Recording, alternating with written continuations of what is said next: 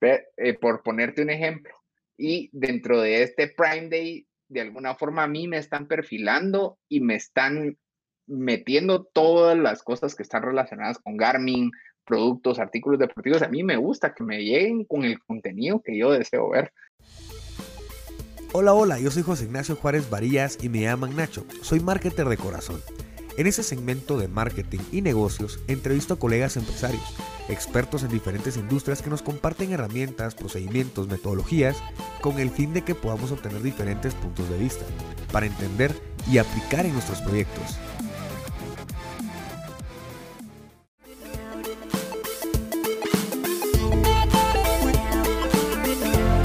Hola, hola, ¿qué tal? ¿Cómo están, marketers? Eh, pues hoy, eh, pues que es indispensable para el marketing, ¿verdad? Que es las formas de poder medir, pero tener precisión para tener toma de decisiones. Eh, pues nada, hoy el tema es formas de entender al usuario a través de la información de los medios. Eh, eh, es, indispensable que nosotros eh, sepamos que existen dos maneras de poder medir los medios también, ¿verdad? Cómo entender al usuario a través de, este tipo de, métricas, de, mediciones, de, toma de decisiones, ¿verdad?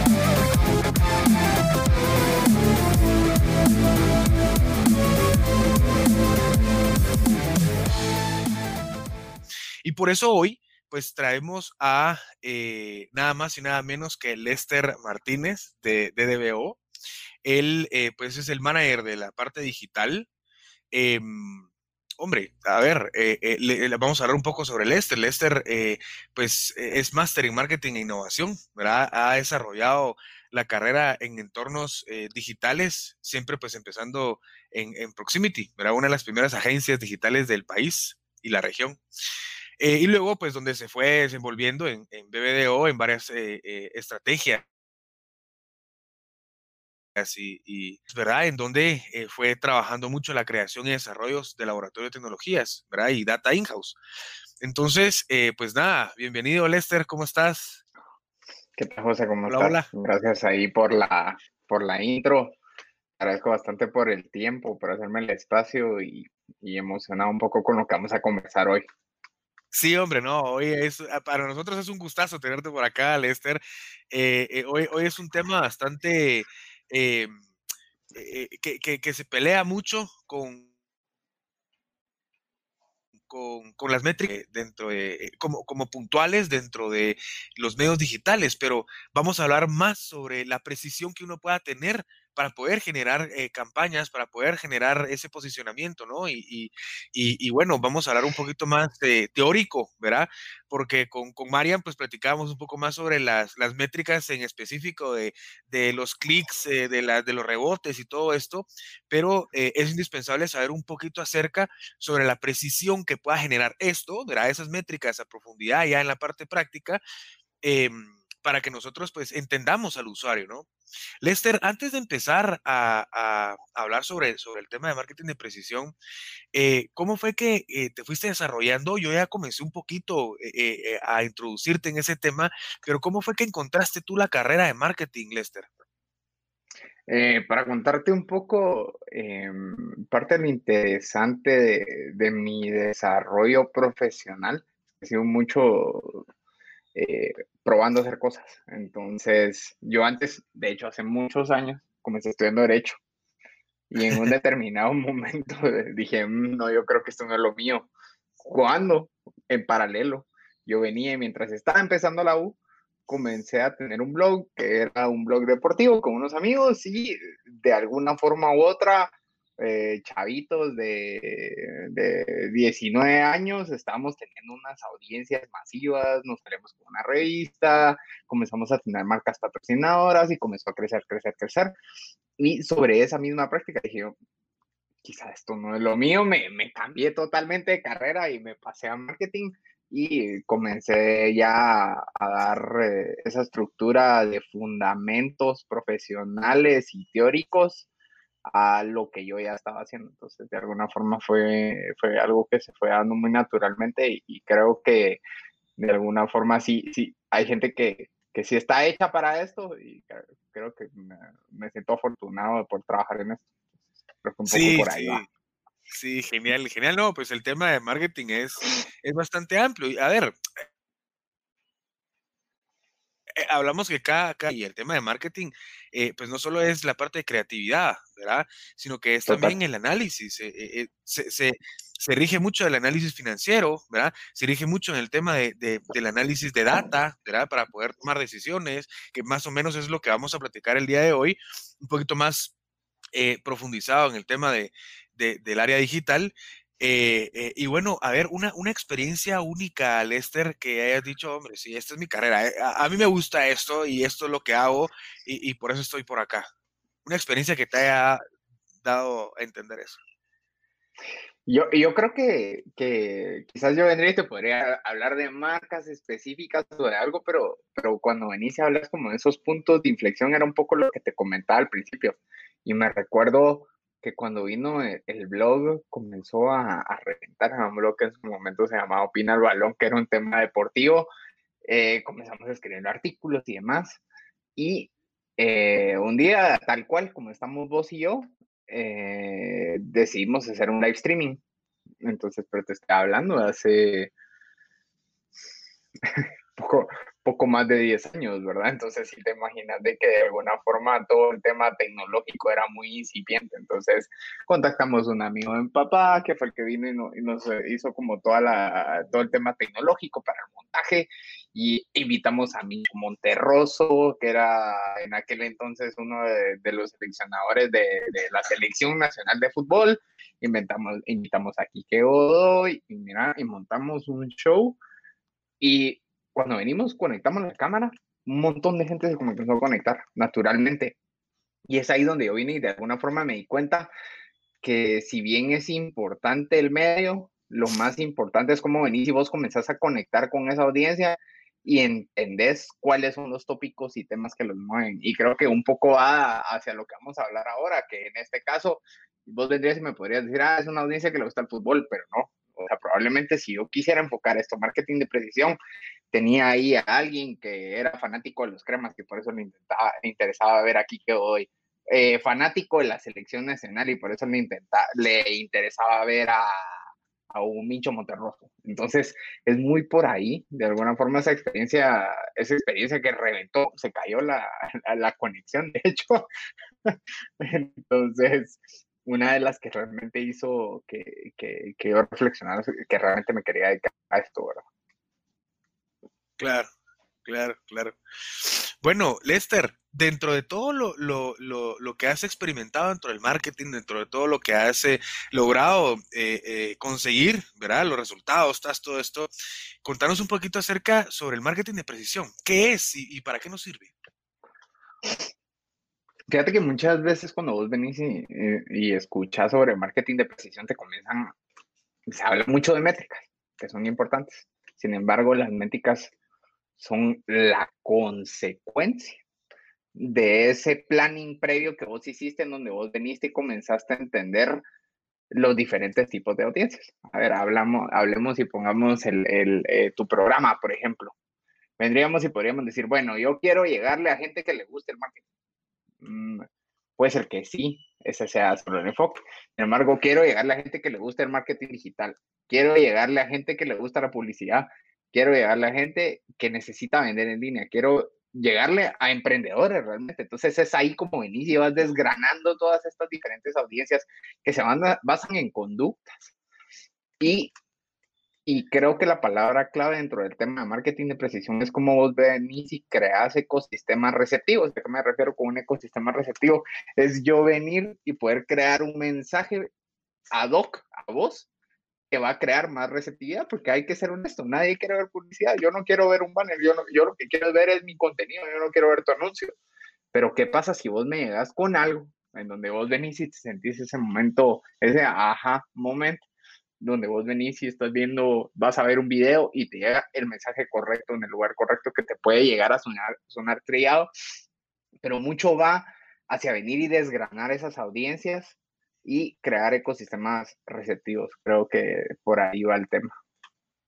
Genial, genial. Sí, y, en efecto ahí, eh, eh, antes podíamos nosotros eh, realizarlo, ¿verdad? Antes podíamos nosotros generarlo a través de, los comportamientos en tienda, de los comportamientos en las búsquedas hacia nosotros, en llamadas, en mensajes de texto que nos, que nos llegaban, en, en, cuestiones tradicionales, ¿no? En, que, se, que se veían desde antes porque esa conversión hasta era un poquito más difícil medirla, ¿no? Pero eso nos ha hecho en, hacer hasta más precisa la toma de decisión o hasta más precisa esas métricas, que ahora eh, eh, el tema es, es ya, ya un poquito más, eh, pues valga redundancia, más precisas, ¿no? con, mayor tecnología. ¿Qué, ¿Qué, diferencias hay entre una tradicional y una de precisión? ¿Y qué ventajas y desventajas hay entre todo esto, Lester? es un poco, a ver, por ejemplo, imaginémonos eh, el costo de poder sacar un anuncio de prensa, el costo de poder sacar eh, tu valla en el periférico, el costo de poder sacar un anuncio de televisión, estás obligado a ser general. O sea, te lo obliga eh, dentro, cuando vos venís y partís el presupuesto de la campaña de comunicación del año, no puedes decir, bueno, voy a hacer una campaña de pasta le voy a llegar a las que les gusta la pasta con queso, a las que les gusta la pasta con salsa, a las que les gusta la pasta carbonara, y voy a sacar 20 vallas diferentes. Es imposible. Desde esa, desde esa perspectiva, vos de alguna forma estás limitado a tu capacidad de segmentación y por consiguiente necesitas buscar un mensaje lo, lo más gris posible. No te puedes ir blanco o negro, sino que de alguna forma tiene que ser como ese mensaje sombría que luego abrace todo lo que vos venís y hiciste en ese desgrane de, de, de, contenidos o, lo, o como le querrás llamar. Entonces creo que es la gran, esa es la gran limitante, que tenés esa, eh, está, estás atado a un presupuesto, el presupuesto que tenés que manejar en una campaña masiva.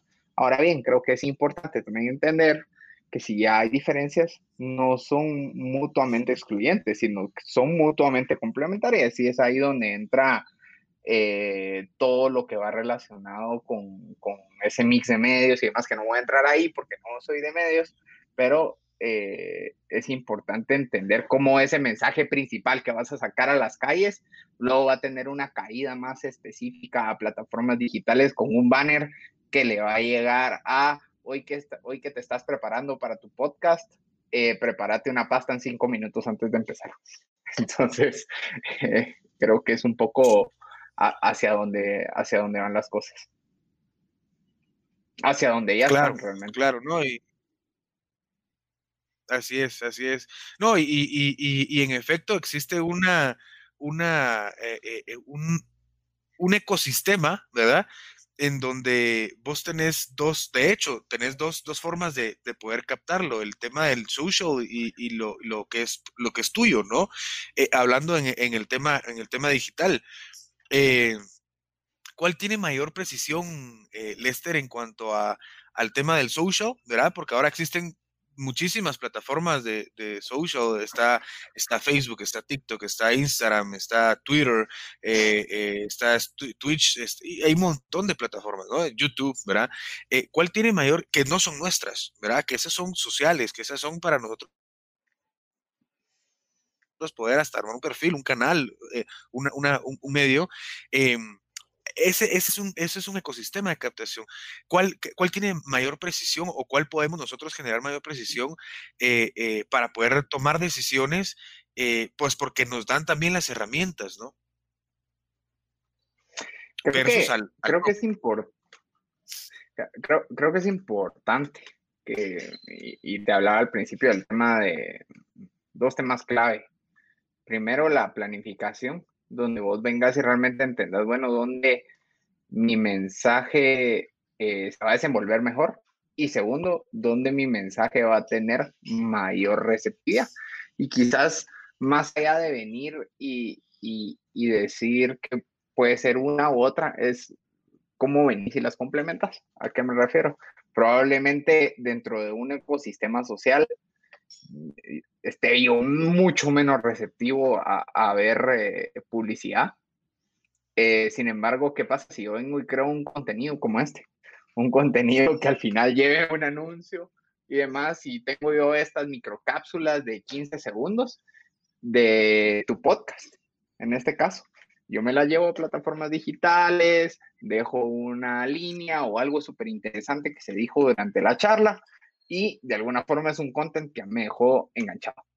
Entonces, Facebook y todas las plataformas de Facebook ahora tienen la posibilidad de poder conectar píxeles, que lo que nos permiten es poder obtener la información de los usuarios de que le den clic a tu contenido, que estén relacionados dentro de tu página y que estén relacionados a tus ecosistemas sociales. Entonces, ahora bien, si yo vengo y vi esto, me enganchó, yo me voy a tu página web, yo quiero entender un poco más, de que ahí está el famoso funnel, y llevo a tu ecosistema propio, donde voy a tener tu web y donde yo ya sé o el usuario ya va con una receptividad más blanda hacia un mensaje más comercial. Y yo creo que desde ahí va, desde venir y desde la planificación de entender dónde es de que yo vendría y debería estar colocando el mensaje, hasta la receptividad que tiene cada uno de los medios. Entonces, entender cuál es ese mindset, ¿no? Entender que, bueno, qué, es lo que él esperaría ver acá.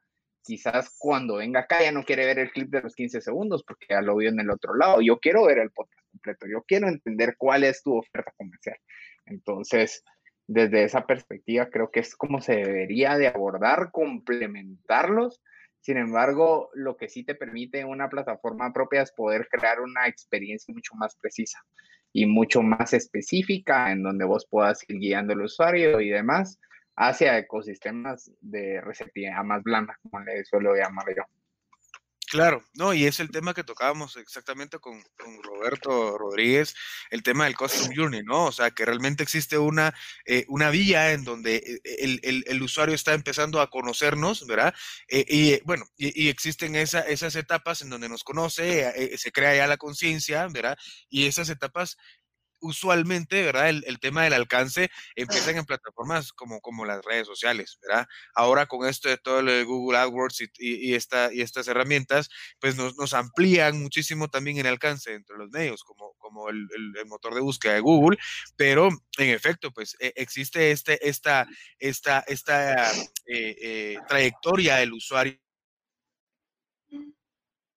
para eh, pues, nos dé sus datos porque necesita de o porque quiere de, ¿verdad? O hasta pues automatizarlo ya que, que, que, que escoja lo que quiere en, el tema del e-commerce, ¿no? Ahora bien, el tema, Lester, eh, hay, hay, una, hay una también una, una situación que está en polémica, ¿verdad? Porque el usuario, eh, eh, pongamos un ejemplo, el, vecino, ¿verdad? Eh, pues sale trajeado, es abogado, eh, tiene un, carro, eh, ¿cómo se llama esto? muy elegante, ¿verdad? yo, yo supongo, pues, que él que le, porque está fit, ¿verdad? le gusta hacer, hacer, hacer el deporte y, le gustarán cosas de, de, una mente efectiva, de una mente que quiere potencializarse más. Y en eso miras tú el, medio digital y pues estás siguiendo, no sé, cosas de, de pongamos algo totalmente diferente, cosas de comida rápida, eh, eh, cosas que no van con el perfil. Dentro de los medios digitales usualmente pasa eso, ¿cierto? De que las personas, eh, sí, que a mí me gusta esto, que yo estudio lo otro, pues porque al final, pues yo quiero pintarme lo mejor de lo mejor, ¿no? que yo conozco esto, que yo conozco allá, pero a la hora de ellos ver el algoritmo interesados en alguna u otra cosa que es de más, más ocio que eh, eh, lo que usualmente es. O, bien el tema es que si yo quiero venderle pasteles a una persona, yo busco los intereses, eh, ejecuto mi buyer persona para poder saber quién es mi, mi, cliente ideal, pero a veces hay un engaño ahí de, de, si la persona es o no es lo que está diciendo dentro del algoritmo de, Facebook y, y, y, y aparte es su, su comportamiento dentro de las redes real, ¿no? Eh, Contanos un poquito sobre, sobre esto, eh, lo que dice nuestro comportamiento digital, Lester. ¿Qué piensas vos de esto? Yo creo que de alguna forma estás tocando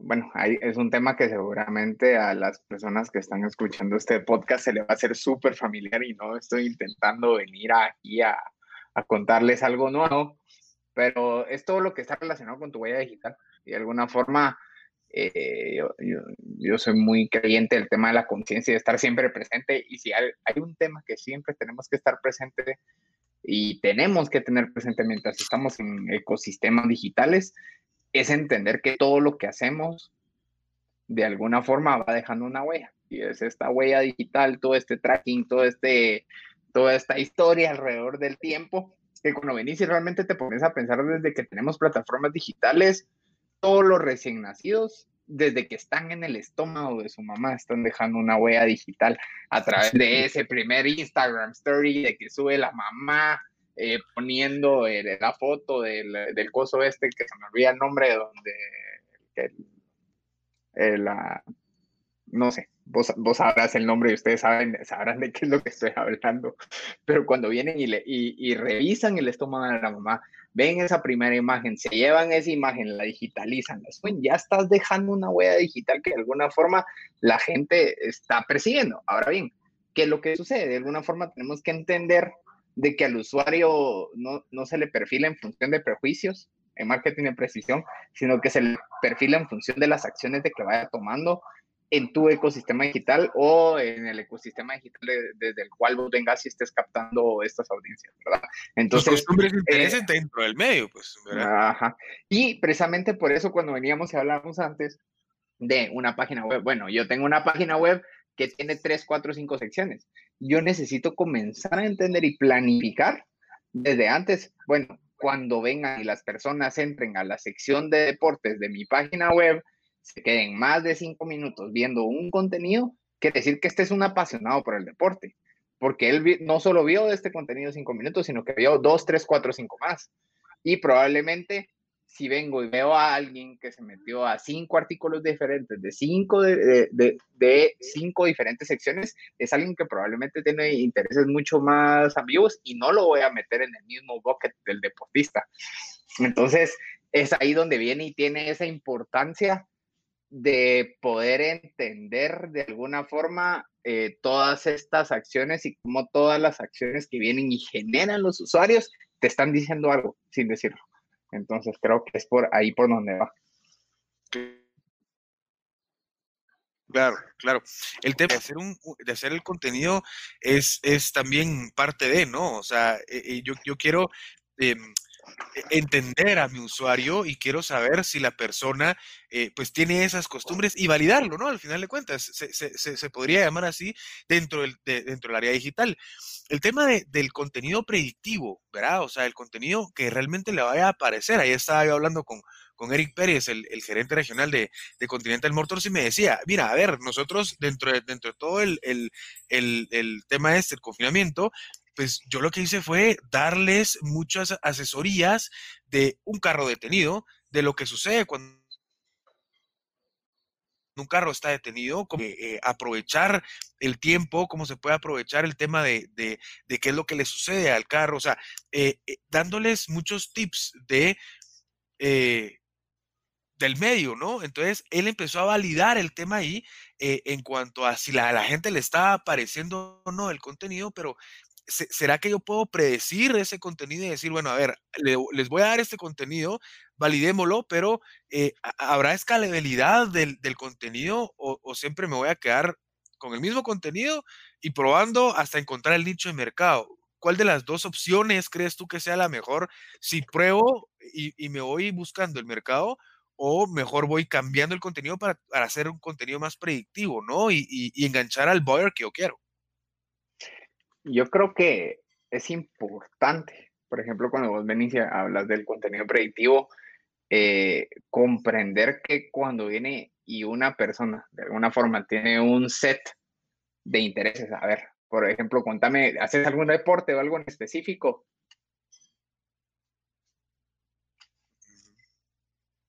Eh, te, te, preguntaba que si haces algún deporte. Sí, tenis. Ah, bueno, digamos que te gusta el tenis. Entonces, de alguna forma, eh, imaginémonos que yo soy una tienda de deportes que le vende a tenistas.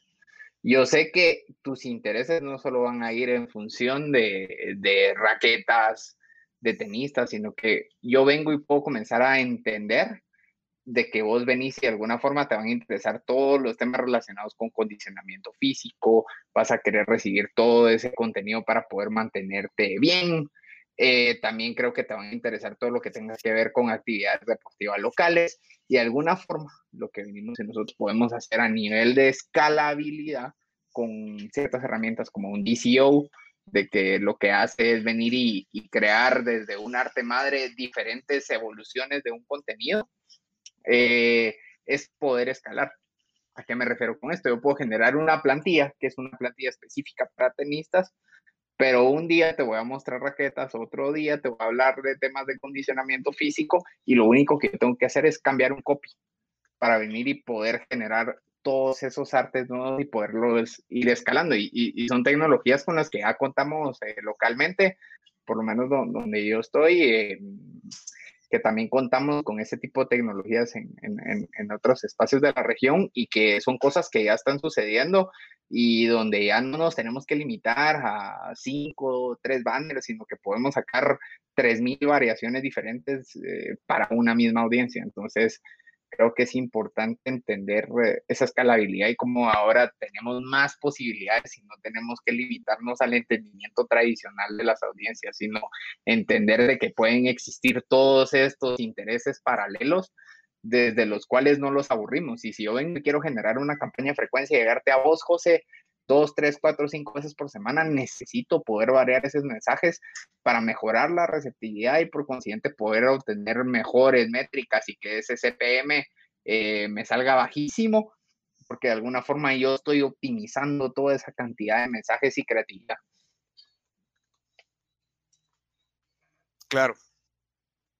Eh, eh, ahora, ahora, Lester, el tema de, el contenido si, estamos hablando de que podemos generar contenido, de que lo vamos a ir escalando, ¿no? Eh, haciendo, estos A-B testings, sea con imágenes, sea con el copy, sea con hasta, hasta, los mismos públicos, pues, ¿verdad? El tema es las implicaciones éticas y morales. Las implicaciones éticas y morales tienen, tienen que, ver también em, en, qué voy a hacer dentro de la plataforma, no solo pues con el tema este de la competencia, Lester, sino que también con, el tema de, de, si a mi público eh, pues le va a gustar lo que yo estoy haciendo. Eh, más, más tema de, de, pues no tanto religioso o no tanto de, de como, como una persona eh, eh, éticamente o, moralmente formada, diferente a otra, ¿no? Sino que en el tema de, de si, si pongamos, estoy hablando sobre, sobre el tenis, ¿verdad? Entonces ya pongo una chica o, o, a un chico, pues ya con poca ropa, por ejemplo, ¿verdad? Eh, para atraer, ¿no? Para atraer. Entonces, hablemos un poquito sobre el tema ese de, si genero ese tipo de contenido ¿será que me, va, me va a generar buen eh, eh, approach o al contrario? También depende a quién le quiero llegar, ¿no?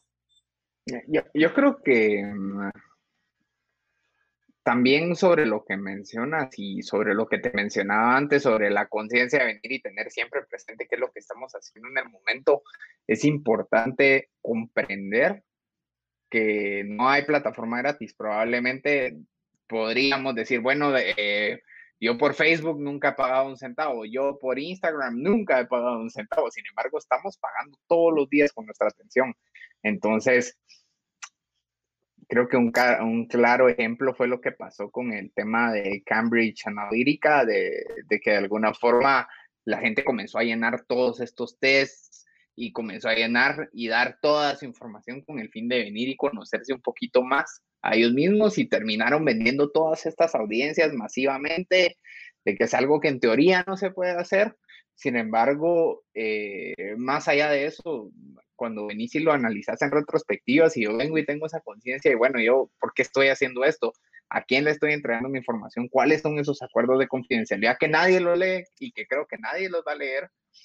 Pero entender, bueno, ¿por qué es que estoy metido acá? Realmente y hay gente a la que le gusta, o sea, a mí en lo personal, hoy es, eh, hoy es un día interesante en el mundo de, de, las, de las ofertas porque es el Prime Day, eh, por ponerte un ejemplo. Y dentro de este Prime Day, de alguna forma a mí me están perfilando y me están metiendo todas las cosas que están relacionadas con Garmin, productos, artículos deportivos. A mí me gusta que me lleguen con el contenido que yo deseo ver. Entonces, más allá de la implicación ética, es importante entender, bueno, yo no estoy, aquí no estoy comiendo de gratis. Y, creo que desde ese entendimiento de los usuarios es que obviamente habrán consecuencias de estar ahí. Obviamente tus datos se compartirán.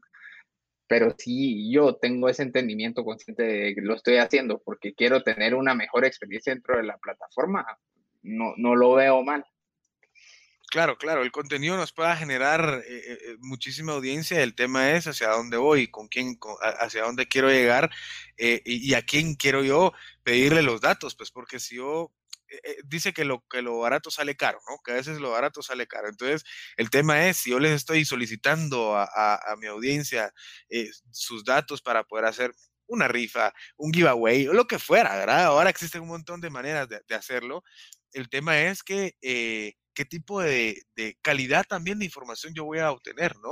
O sea, eso también depende muchísimo de, la estrategia, porque la, el solicitar la información, eh, pues lo único que me va a dar a mí es, es, eh, y depende también, porque no todo la da, ¿verdad? Entonces depende también de qué es lo que estoy ofreciendo y, cómo lo estoy eh, pidiendo, ¿verdad? Lester, ¿algo que quieras agregar sobre ese tema? de alguna forma, eh, creo que cuando hablabas de la forma en la que yo pido las cosas, creo que es importante para nosotros desde una perspectiva ética eh, hacerles saber a través de estos pop-ups de cookies de que los usuarios sepan de que están en un, en un entorno en el cual va a haber data que se va a estar recopilando sobre ellos. Y creo que si bien podríamos decir que esto es algo de Vox Populi o que la gente de alguna forma ya debería de saber, eh, es nuestra obligación dar a conocer qué es lo que se va a hacer con esta información. Y, creo que de alguna forma el usuario tiene, tiene derecho a saber. ¿Cómo no? ¿Cómo no? ¿Y, cómo, cómo, lo hacemos, Lester? ¿Cómo, ¿Cómo nosotros informamos esto? Seguro, pues a través de alguna imagen o alguna, alguna estrategia ahí para que tampoco sea tan útil. Nosotros vamos a utilizar esa información para buscar nicho de tu mercado y poder vender este producto. Pues no, no, no creo que sea de esa manera, Lester? Eh, cuando te, cuando, para ver si te estoy comprendiendo, me estás hablando de las advertencias de seguridad que de alguna forma nosotros deberíamos de estar dando a los usuarios previo a ingresar a un giveaway, previo a ingresar a una página web y demás. Eh, yo, yo me refiero al tema, al tema de al momento de que eh, tú les estás diciendo a las personas eh, ¿cómo, cómo, cómo es que vas a generar esa información, eh, cómo es que se, los traslada, o sea, ¿para qué vas a generar esa información? ¿Cómo lo vas a generar? ¿Cómo es que tú comunicas esto para que, no, para que sea éticamente y moralmente eh, y que, ellos lo entiendan y, que es al final de cuentas ese mismo nicho de mercado no diga, eso solo me quiere quitar mis datos. Importante el tema de cómo no te como cuando vos venís y haces ese tipo de mensajes a los usuarios no te pones demasiado técnico, porque ciertamente dentro del tecnicismo usualmente suele haber trampa, ¿no? Em, eh, ponerlo en el lenguaje más normal posible, eh, dejar las reglas claras desde el principio, desde las inscripciones, de la participación, poder poner estos mensajes de la siguiente información se utilizará con fines comerciales, ¿está de acuerdo? Sí o no por ponerte un ejemplo muy burdo de, de a dónde se podría llegar y dentro de una página web tener ahí eh, un flotante o lo que sea previo a seguir navegando por la página web donde te das tu consentimiento para la aceptación de cookies, que de alguna forma eh, es algo estándar pensaría yo, dentro de todo el tema de desarrollo web y, creación de ecosistemas digitales, de que se implementen este tipo de recordatorios al usuario para que sepa a qué se está metiendo. Así es, así es. Eh, ahora con el tema de, que, bueno, existen, existen varias maneras de, de, generar, em, a ver, e, e, el tema de, la tecnología y las tendencias, ¿no? Eh, eh, ¿cómo, nosotros, desde, desde el otro lado, no tanto del usuario, sino que de nuestro lado, cómo estudiamos o cómo entendemos a los usuarios en tanto cambio que ha habido ahora? Porque, a ver, eh, las personas cuando tienen mucho trabajo, sé que existe eh, un patrón, ¿no? Que existe un patrón de una persona, que existe una rutina de una persona. Ahorita con todos estos cambios que hubieron del confinamiento, se pierden esos patrones o se cambian, ¿verdad? A veces, eh, y usualmente pasa eso, eh, o por temporadas. ¿Cómo nosotros nos adecuamos a estos cambios de, tecnología también, ¿verdad? Y las tendencias que ocurren en el mundo. ¿Cómo, cómo lo, lo estudiamos? Lester. De alguna forma em, importante que comprendamos que esto no es un no, es un nuevo normal, que es así como yo lo percibo, sino es un temporal normal en donde venimos y estamos trabajando desde casa, como, como en mi caso, ¿no? y el caso de muchas personas en, eh, en el país, entender de que esto es una, es una mera interrupción de la normalidad, si bien van a haber hábitos, por ejemplo, hay gente que sí se va a quedar trabajando desde casa siempre, que va a tener cierta cantidad de días de home office, es venir y comenzar y entender desde la data dura cuáles son esos cambios de comportamientos. Si vemos de que están creciendo todo lo que es el contenido en vivo, todo lo que está relacionado con streaming, es un cambio que seguramente se va a quedar. Ahora bien, venir y pensar de que tus métricas, dentro de canales digitales van a seguir igual de disparadas, creo que sería em, algo que no estaría bien, porque de alguna forma tenemos esta interrupción en donde la gente no podía salir, se dispararon los pedidos a domicilio y la gente eventualmente va a regresar a la experiencia en tiendas, va a regresar a esos lugares a los cuales se sienten cómodos. Probablemente van a haber algunos que se van a quedar y va a ser ese 0.5, 2, 3% de, de levantamiento que vas a tener dentro de tus canales digitales. Sin embargo, creo que lo inteligente es no esperar que esto se quede como está. Entonces es por lo menos esperar seis meses más, ocho meses más, ir viendo la tendencia, ir viendo las fluctuaciones y entender si la gente de alguna forma va a regresar al 100% a la normalidad, que creo que no es así, pero quizás iba a ser a un 60, 70% de lo que solía hacer en su rutina tradicional y van a haber algunos nuevos hábitos que van a descubrir como el contenido live streaming, como eh, comer más en casa, entender cuáles son esos cambios de conducta para poder llegar con la oferta correcta y regresando al tópico que he mencionado varias veces durante lo que hemos platicado hoy, eh, la oferta que les resulte en un momento donde tengan una receptividad más blanda. Entonces, va por ahí. Genial, genial. No, sí, en efecto. Ahora, pues habrá que estudiar cuáles fueron los cambios durante la durante el confinamiento o durante las, las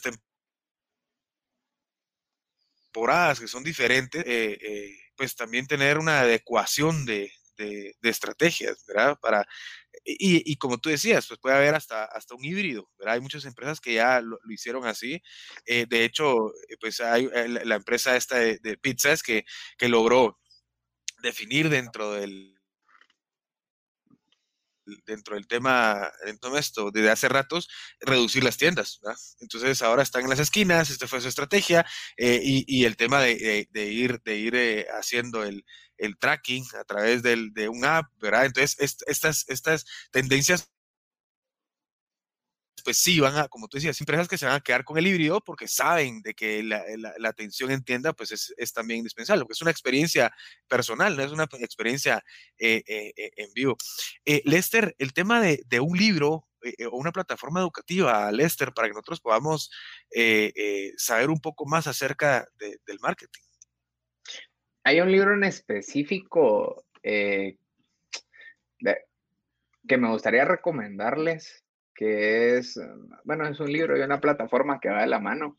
Eh, uno es Everybody Lies, de que básicamente lo que te habla es de que todos mienten y era un poco lo que vos venías y mencionabas y hacías este perfilamiento del abogado y demás, que lo mirabas fit, pero ¿qué pasa si al fit le gusta comer junk food? Y, y eso, todos esos comportamientos y toda esa huella digital que está dejando de alguna forma están revelando la verdad sobre estas audiencias. Y creo que ese, ese libro es, es buenísimo y muy de la mano, plataforma, eh, meterse de vez en cuando a entender qué es lo que está pasando en Google Trends es una herramienta gratuita que nos permite entender qué es lo que las personas están buscando y de alguna forma te va marcando como todas estas tendencias y esta big data que tenemos nosotros a la mano es totalmente gratuita y te puede dar un insight de cuál es el mindset de la población en general, incluso a nivel de, de regiones y demás. Entonces, creo que por ahí esas serían las dos las dos recomendaciones van muy de la mano y creo que el libro te lo te, te, obliga un poco a que hagas eso porque te habla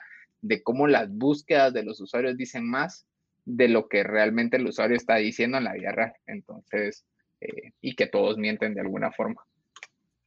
Claro, así es, así es. Bueno,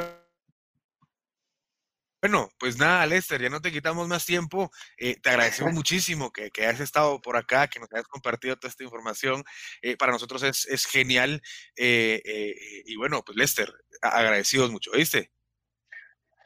Muchas gracias, José. Un gustazo. No, no, a ti, a ti, a ti. Bueno, y, y, y, lo que podemos nosotros aprender acerca de todo esto es que hay que estudiar muy bien, hay que saber, hay que buscar plataformas, hay que buscar eh, pues e, e, estos temas para poder entender a nuestro nuestro usuario para poder saber a las nuevas tendencias, ¿verdad? Las nuevas tendencias, eh, el que sabemos que existe eh, mucha precisión dentro del marketing, sabemos que, que tenemos que, eh, pues no solo analizar las métricas, sino que también analizar el comportamiento, o sea, cómo es que nuestro buyer persona, nuestro mercado meta, está actuando, ¿verdad? Y para eso, pues utilizar todas las plataformas que hemos mencionado para em, eh, comunicar, ¿verdad? Comunicar nuestro, nuestro contenido, hacer que nuestro contenido también tenga un A-B testing, ¿verdad? Para que podamos nosotros eh, tomar decisiones, ¿verdad? Así que bueno, pues nada, esto es Marketer Podcast, soy José Juárez, hasta la próxima, chao.